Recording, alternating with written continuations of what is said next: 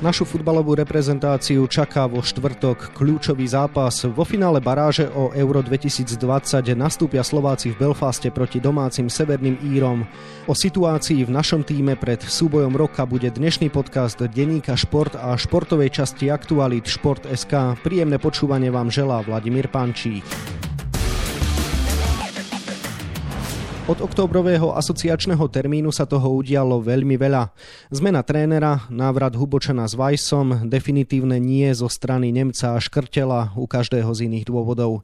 Jedno je však isté, stále nás čaká zápas, ktorý nás môže katapultovať medzi európsku futbalovú smotánku. O blížiacom sa dueli Severné Írsko-Slovensko budem dnes hovoriť s trénerom a televíznym analytikom RTVS Martinom Mikuličom.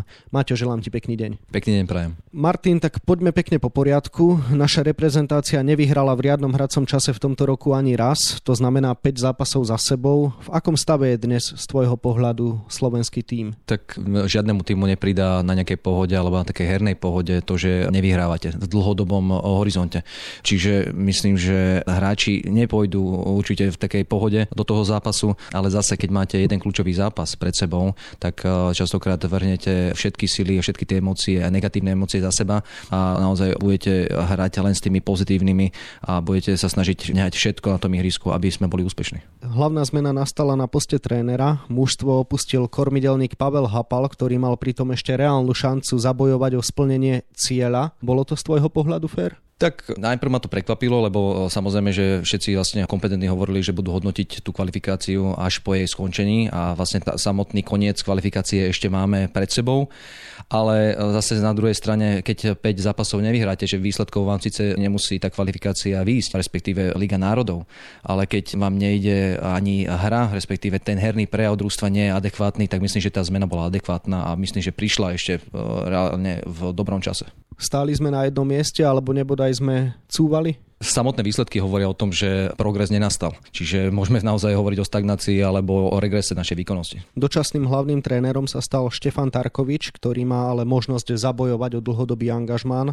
Bol jeho výber z tvojho pohľadu správny? Podľa mňa áno. V momentálnej situácii sa rozhodli e, pre asi najlepšieho muža, aký bol k dispozícii a jednoducho bol stále vlastne aj pri tej reprezentačnom družstve, má skúsenosť e, z pozície asistenta, ale myslím, že Štefan Tarkovič je ten pravý človek možno pre túto špecifickú dobu a špecifickú situáciu. Myslíš si, že by mal zostať na lavičke v závislosti od prípadného úspechu alebo neúspechu v baráži, alebo by sme po novom brovom asociačnom termíne mali hľadať nové dlhodobé riešenie, alebo naopak mal by Štefan Tarkovič zostať bez ohľadu na to, ako to dopadne so Severnými Írmi? Tak polemizovať o tom naozaj veľmi závaží ten výsledok tohto najbližšieho zápasu.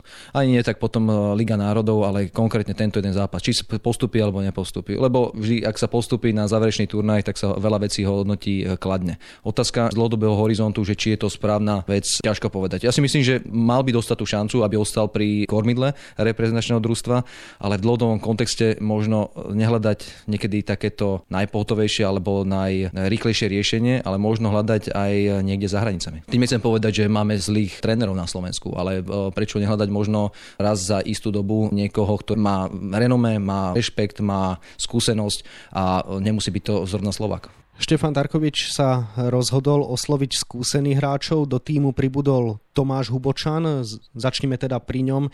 Čím môže on v súčasnosti pomôcť? Tak o Tomášovi Hubočanovi vieme, že je veľmi univerzálny hráč z pohľadu toho, že či môže hrať aj napravo, môže alternovať na miesto Pekyho, ale takisto hlavne pre hráčskú funkciu ľavého obrancu. A jednoducho tam nás tlačí Peta dlhodobo a Tomáš bol v poslednej dobe, keď ešte hrával pravidelne za reprezentáciu, práve ten hráč, ktorý väčšinou túto hráčskú funkciu dokázal zahrať a myslím, že tam bol celkom dobrá postava. Po jeho odchode sa ale etabloval v základnej zostave David Hansko, ktorý sa už uzdravil, odohral ťažký zápas so Celticom Glasgow, odohral takisto náročný duel s Viktóriou Plzeň a zdá sa, že koleno mu drží a je v poriadku. Mal by hrať podľa teba on alebo Tomáš? Je tam ten priestor práve pre možno tých mladších hráčov. Samozrejme, že Tomáš Hubočan je hráč, ktorý má obrovské skúsenosti. V takomto zápase tie skúsenosti sú na nezaplatenie. Teraz vlastne v poslednom zápase David Hansko proti Plzni neodohral ten zápas celý, myslím, že striedal okolo nejakej 67. alebo do 70. minúty. Čiže možno, že úplne top fit nie, ale jednoducho vždy je to aj lepšie pre trénera Tarkoviča, aby si mal vôbec vôbec z čoho vyberať. Aby sme nehľadali iba nejakú alternáciu hráča na, na ten konkrétny post, ale vždy je lepšie, keď si môže v tej danej situácii nominovať obidvoch a konkrétne sa rozhodnúť možno aj deň predtým alebo hodinu pred zápasom. Veľké ohlasy vyvolal návrat Vladimíra Vajsa. Mnohí tvrdia, že v národnom týme by nemal byť aj pre excesy, ktoré sa mu podarilo urobiť mimo ihriska. Aký je tvoj názor na jeho nomináciu? Tak Vlado je hráč, stále vlastne hovoríme, v médiách to už mnohokrát zaznelo, ktorý pomôže ociakému družstvu, v ktorom je, či je to reprezentácia alebo na klubovej úrovni. Tá nominácia, podľa mňa aj Štefan Tarkovič má s tým dobrú skúsenosť, vie z neho zrejme vyťažiť to, čo je vlastne pre to družstvo vhodné. Samozrejme, že mimo ihriska niektoré veci asi nie sú hodné reprezentanta, ale jednoducho táto doba si asi možno vyžaduje možno, že niektoré tieto veci. Zase na druhej strane uvidíme, že či vôbec bude v nominácii tak platný, kvôli tomu, že aj podstatný zápas ligový vlastne nenastúpil v Michalovciach, čiže zrejme tam budú aj niektoré zdravotné problémy. Čiže nemusíme predbiehať, niekedy sa tá situácia vyrieši úplne sama. Áno, Vladimíra Vajsa trápia svalové problémy, údajne by mal byť do dvoch, troch dní úplne v poriadku a pripravený na zápas v Severnom Írsku. Každý hovorí, že Vlado Vajs je hráč, ktorý môže národnému týmu pomôcť. Skús to rozmeniť na drobné. Čím? V čím je on zaujímavý, výnimočný, iný ako dajme tomu ďalší nominovaní futbalisti, Mák Rusnák a podobne? Tak typologicky je podľa mňa vyslovene taký klasický krajný stredový hráč, i keď aj v Slovane sa častokrát tlačil viac menej do stredu ihriska, ale v čom je jeho obrovská devíza a to je v herných situáciách jeden proti jednému. V súčasnej dobe má aj slovenská reprezentácia extrémny problém práve pri riešení týchto situácií. Ak chcete byť úspešní v útočnej fáze hry, tak musíte dokázať urobiť hráča jeden proti jednému. Ak ho urobíte, získate prečíslenie alebo výhodnú pozíciu. To Vlado jednoducho v každom jednom zápase, v ktorom nastúpi, tak on to dokáže. Ale zase treba, aby aj on mal tú zápasovú prax. A určite nefunguje to tak, mnohí hráči to poznajú, že nie je to ako čarovným prútikom, že teraz jednoducho dlhšiu dobu nehrám, alebo na tých zápasoch dáme tomu, že nehrám plnú minutáž, teraz dojdem do repre, lebo to je zase iná úroveň a zrazu to pôjde všetko samotné. Ty si myslíš, že môže byť Vlado tým mužom, ktorý zlomí zápas v Belfaste v náš prospech? Ja ja tomu verím a ja mu skôr verím naozaj, že by tam naskočil do toho zápasu na posledných 10-15 minút a urobil by tam také to, čo jednoducho má len on a to prekvapivý moment. A myslím, že on je ešte schopný extrahovať všetky tie svoje schopnosti do tých posledných 15-20 minút a dokáže nám pomôcť. Napokon mužstvo neposilnil pre zdravotné problémy bývalý reprezentačný kapitán Martin Škrtel. Je to v súčasnej dobe veľká strata pre nás? Podľa mňa obrovská. Martin stále dosahuje obrovský level alebo ten vysoký level, ktorý si vyžaduje, aby ste mohli byť účastníkmi či už jedný z tých najvyššej súťaže, ale aj Ligy majstrov a stále je jednoducho členom základnej zostavy. Aj samozrejme, že ten vek nezastavíte, ale Martin by bol platný už len tým, že by bol prítomný v kabíne alebo by bol prítomný na zraze. Lebo mať takéhoto skúseného hráča pri sebe a načerpať od neho aspoň dve, tri rady by pre každého momentálne mladého reprezentanta určite bolo žiaduce. Mnohí argumentujú, že na stoperskom poste predsa máme Škriňara, Dembera, Vavra, Valienta, Šatku, že tam si môžeme vyberať. Je dnes naozaj Martin Škrtel iný hráč ako títo spomenutí? Stále aj v tom pokročilejšom futbalovom veku vie priniesť niečo odlišné v porovnaní s tými, ktorých som menoval? Ja hovorím a prezentujem stále iba môj názor. Podľa mňa Martin Škrtel je stále o level vyššie. Škriňar áno, už samozrejme, že sa k nemu priblížil, ale jednoducho Martin je typ hráča, ktorý vie, kedy pritvrdiť, vie, kedy trošku ako keby tak v zdravom slova zmysle naložiť tomu superovi a ide s tým obrovský rešpekt od superov. Jednoducho, keď vidíte, že proti vám ide hrať škrtel so škriniarom, tak eh, určite to zavaží a určite máte oveľa väčší rešpekt, lebo jednoducho viete, že proti komu nastupujete. A myslím, že proti ostrovnému družstvu jednoducho toto by možno naozaj zavažilo. Okrem Martina Škrtela bude chýbať aj Adam Nemec, ktorý sa napokon nerozhodol pre návrat do národného týmu z iného dôvodu v Dyname Bukurešť totiž neprežíva práve ideálne obdobie. Vysoký hrotový útočník by sa nám v Belfaste asi veľmi zišiel, je tak? Áno, zišiel. Typologicky určite Adam Nemec je hráč, ktorý by nám pomohol, ale ja zase veľmi si cením to jeho rozhodnutie z hľadiska toho, že ak hráč sa necíti naozaj komfortne, necíti jednoducho tú radosť futbalu, ako to on sám deklaroval, tak eh, jednoducho do reprezentácie prísť len, aby bol súčasťou niečoho, možno ako návratu nejakých starých zmien, možno niektorých, a hlavne z jeho pohľadu, eh, on to vidí ako takú naivitu a určite, keď sa on necíti na 100% po psychickej stránke v pohode, tak e, jednoducho myslím, že to jeho rozhodnutie je úplne adekvátne a bohužiaľ nám nepomôže, ale na druhej strane jednoducho musia zapracovať aj iní hráči a nespoliehať sa vlastne len na tých starších, ktorí už možno s ktorými sme ani nepočítali. Do útoku máme Ďuriša Mráza a Šafránka na hrote zvykol ako falošná deviatka nastupovať aj Duda. Kto by mal dostať podľa teba dôveru? No, Je to veľmi zaujímavá otázka. Ja si myslím, že akože typologicky vyslovene takého hroťaka prakticky v našom družstve nemáme. Ja by som si prijal, aby Mraz mal tú formu ešte z našej ligy, aby Ďuri sa jednoducho presadil, aby síce nedostal v 40. minúte červenú kartu ako v ostatnej časti Európskej ligy, ale jednoducho tuto vidím najväčší otáznik a najväčší možno problém slovenského družstva. Lebo my v defenzívnej e, fáze hry máme dobrých hráčov a máme tam kvalitu.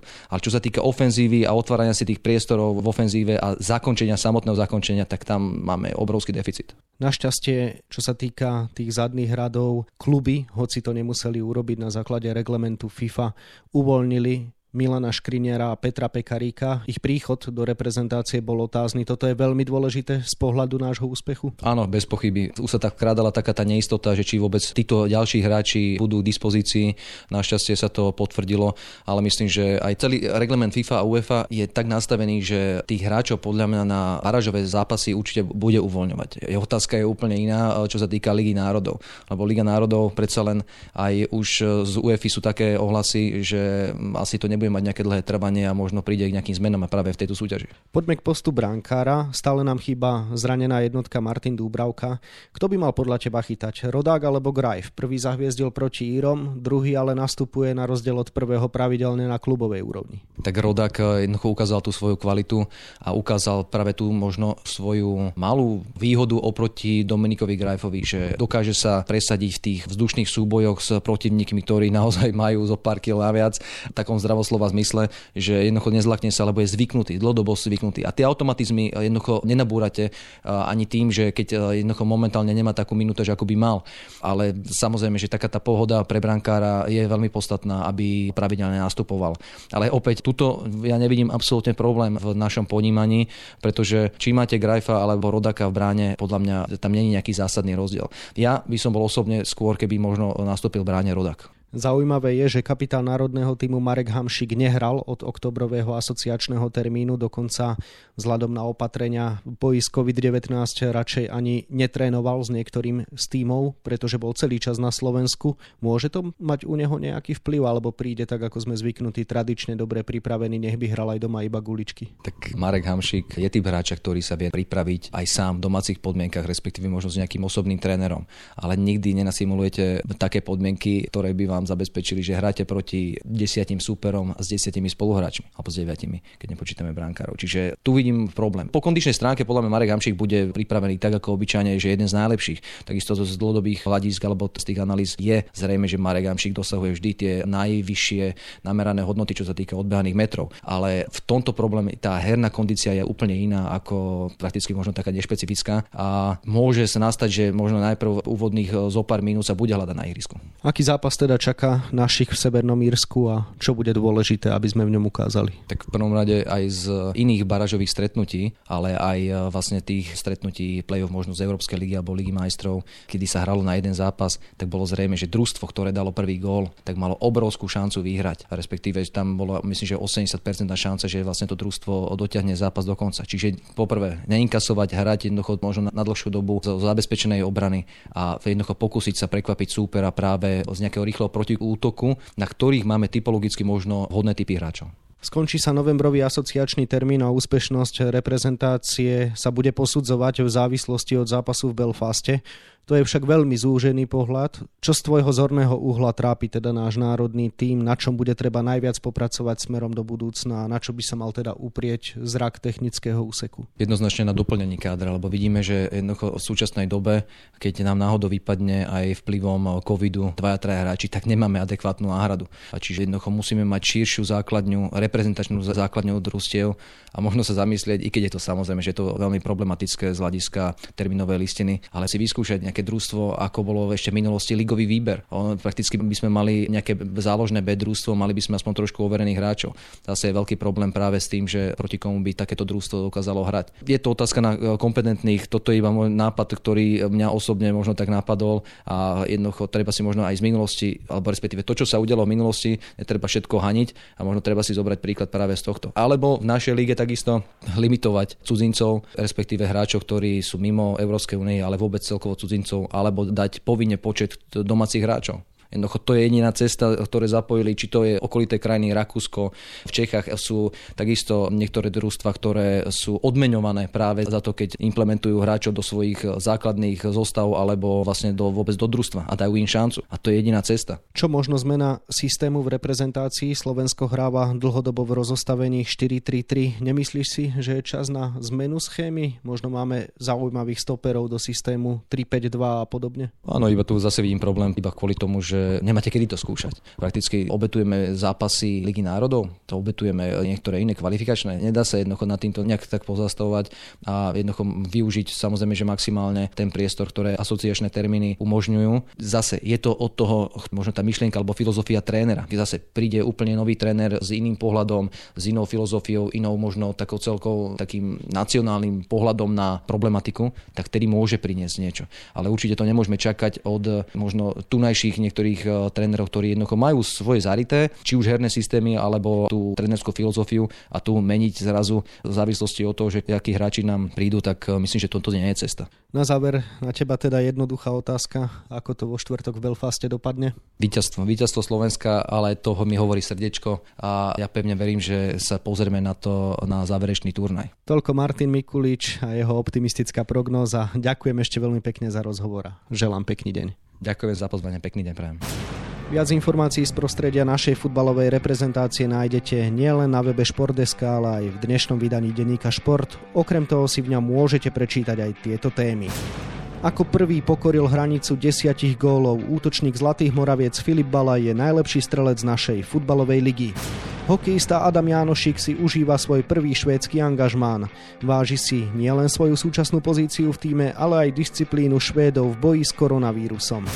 Naša fenomenálna lyžiarka Petra Vlhová sa určite teší na preteky Svetového pohára vo fínskom Levi. Nie len preto, že bude opäť patriť medzi favoritky na prvenstvo, ale aj z dôvodu, že sa uskutočnia pred divákmi.